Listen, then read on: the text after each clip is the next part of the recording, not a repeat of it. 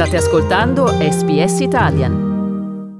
Siete all'ascolto del programma in italiano di SBS, in diretta o in podcast. Questa mattina con voi Massimiliano Gugole.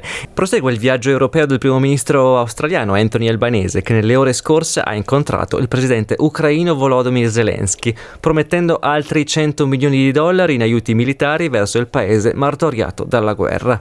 Albanese ha visitato alcune delle zone prese di mira dall'esercito russo nei dintorni della capitale Kiev, in quest'ultima tappa del viaggio che l'ha portato prima al vertice NATO di Madrid e poi all'incontro con Emmanuel Macron, il presidente francese che tanto aveva litigato con il suo predecessore Scott Morrison. I due si erano scambiati pesanti accuse dopo che il contratto da 90 miliardi di dollari per la fornitura di sottomarini all'Australia da parte francese era stato scisso, con una penale da 830 milioni di dollari. Ma è riuscito Albanese nell'intento di avviare il ripristino delle relazioni tra Francia e Australia? Ne parliamo ora con Paul Scutti, commentatore di politica federale australiana. Buongiorno Paul e ben ritrovato qui su SBS. Buongiorno Massimiliano, un buongiorno agli ascoltatori. Paul, all'inizio abbiamo detto anche dell'ultima tappa del viaggio europeo di Anthony Albanese, proprio l'Ucraina. Vogliamo parlare subito di questo? Quali sì. sono stati i momenti chiave?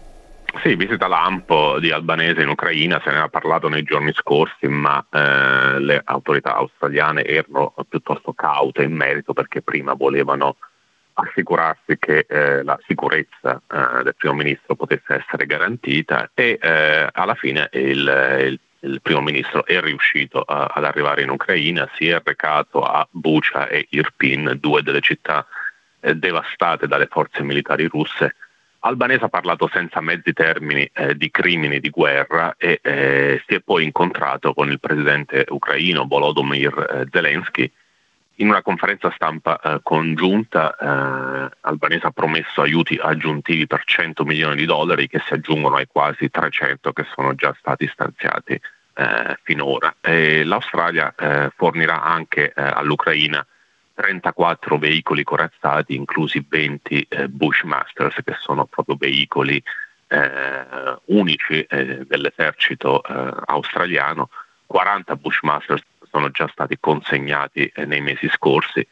Eh, Zelensky ha ringraziato Albanese e ha proposto che l'Australia si unisca agli sforzi per ricostruire l'Ucraina una volta che il conflitto sarà terminato, eh, ricostruzione che costerà sicuramente trilioni di dollari. E questo per quanto riguarda eh, la visita eh, in, in, Ucraina, ma eh, come eh, hai detto tu Massimiliano, prima di atterrare eh, in Ucraina albanese era a Parigi dove Francia e Australia hanno deciso di far ripartire le relazioni bilaterali eh, dopo il gelo diplomatico degli ultimi mesi.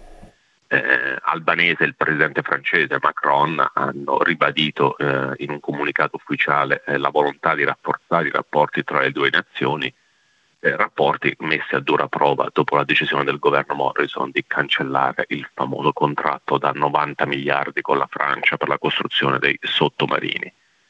In termini concreti, i due leader hanno deciso di concentrarsi su tre settori, quello della difesa, dei cambiamenti climatici e dell'istruzione.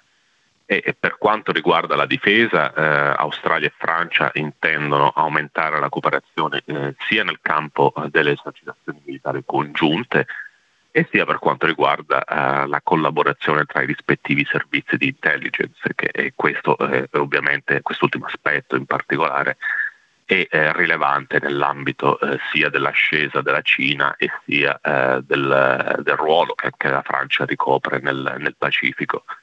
Eh, sui cambiamenti climatici invece l'obiettivo è, è, lavorare insieme per quanto riguarda la transizione verso forme di energie rinnovabili e poi istruzione e cultura, Francia e Australia vogliono creare eh, più occasioni per scambi eh, culturali.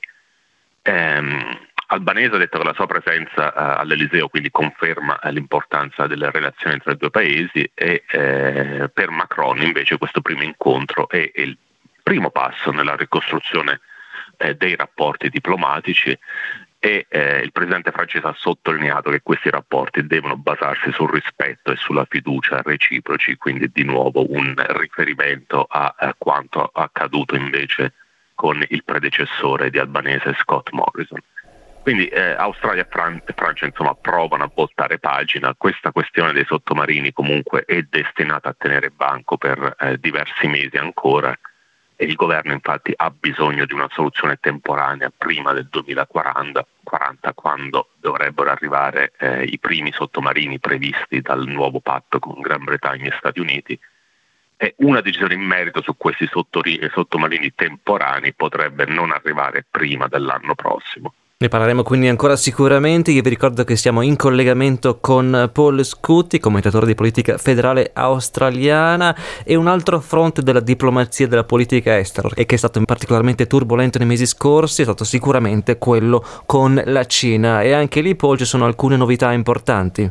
Sì, eh, c'è stata un'ammissione importante eh, tra le fila della coalizione che eh, con Andrew Hastie, che è il nuovo portavoce della difesa, che ha infine ammesso che la Cina potrebbe davvero voler stabilire una base militare sulle isole Salomone. Il patto di cooperazione tra Cina e Salomone era stato uno dei temi eh, della campagna elettorale. Eh, Scott Morrison aveva negato ripetutamente che il governo di Pechino avesse obiettivi militari oltre al, al patto di sicurezza sottoscritto con eh, il governo delle Salomone ma adesso eh, Andrew Hastie ha uh, di fatto smentito Morrison. Secondo Hastie la Cina si sta militarizzando rapidamente e da qui al 2030 potrà contare su più di 450 navi da guerra e su basi eh, in, fuori dalla Cina come in Africa, in Cambogia e probabilmente ha continuato Hastie anche le isole Salomone.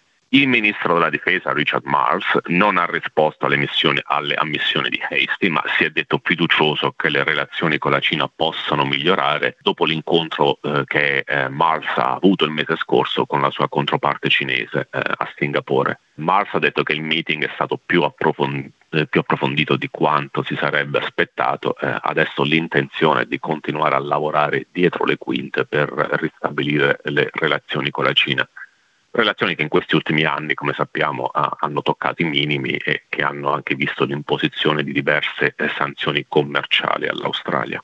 E ora ci spostiamo dalla politica estera, torniamo qui in Australia per parlare un, ancora di pandemia. Se ne parla meno, ma ieri il paese ha sorpassato i 10.000 morti legati al Covid-19, questo mentre stanno per arrivare novità importanti per chi arriva in Australia dall'estero. Quali sono queste novità, Paul, e quali le previsioni per i prossimi mesi? Sì, il governo, il governo federale ha deciso di togliere l'obbligo vaccinale ai turisti che vogliono visitare l'Australia. Il ministro della Sanità, Mark Butler, ha detto che le nuove regole entreranno in vigore da mercoledì mercoledì e da mercoledì sarà anche abrogato il questionario che tutti i cittadini australiani eh, e no eh, dovevano compilare per entrare in Australia. Era un questionario particolarmente eh, odiato da, da, da tutti, eh, c'era una, eh, una, app da scaricare che funzionava poco e male e eh, finalmente le autorità si sono decise a, a togliere l'obbligo come è stato fatto anche in Europa recentemente. Eh, Butler ha ricordato comunque che restano in vigore le norme sull'uso delle mascherine in aereo e poi le varie regole imposte eh, singolarmente dagli stati eh, australiani.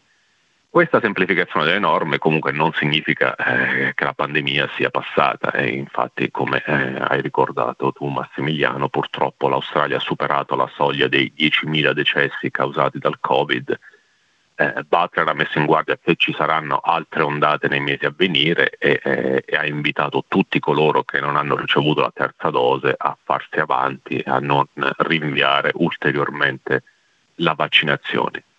E mercoledì i ministri della sanità di stati e territori si incontreranno poi con il governo federale per eh, decidere la, strate- la strategia per i mesi a venire. E come sappiamo c'è stato un aumento dei casi nelle ultime settimane e diversi esperti hanno chiesto di reintrodurre l'obbligo delle mascherine. Finora però le autorità hanno ribadito che non ci sono cambiamenti in programma. Vedremo cosa, cosa uscirà dal vertice di mercoledì tra Stati e governo federale. Davvero grazie Paul Scutti, Paul una buona giornata a te e a risentirci presto. Buona giornata e a risentirci. Cliccate mi piace, condividete, commentate, seguite SPS Italian su Facebook.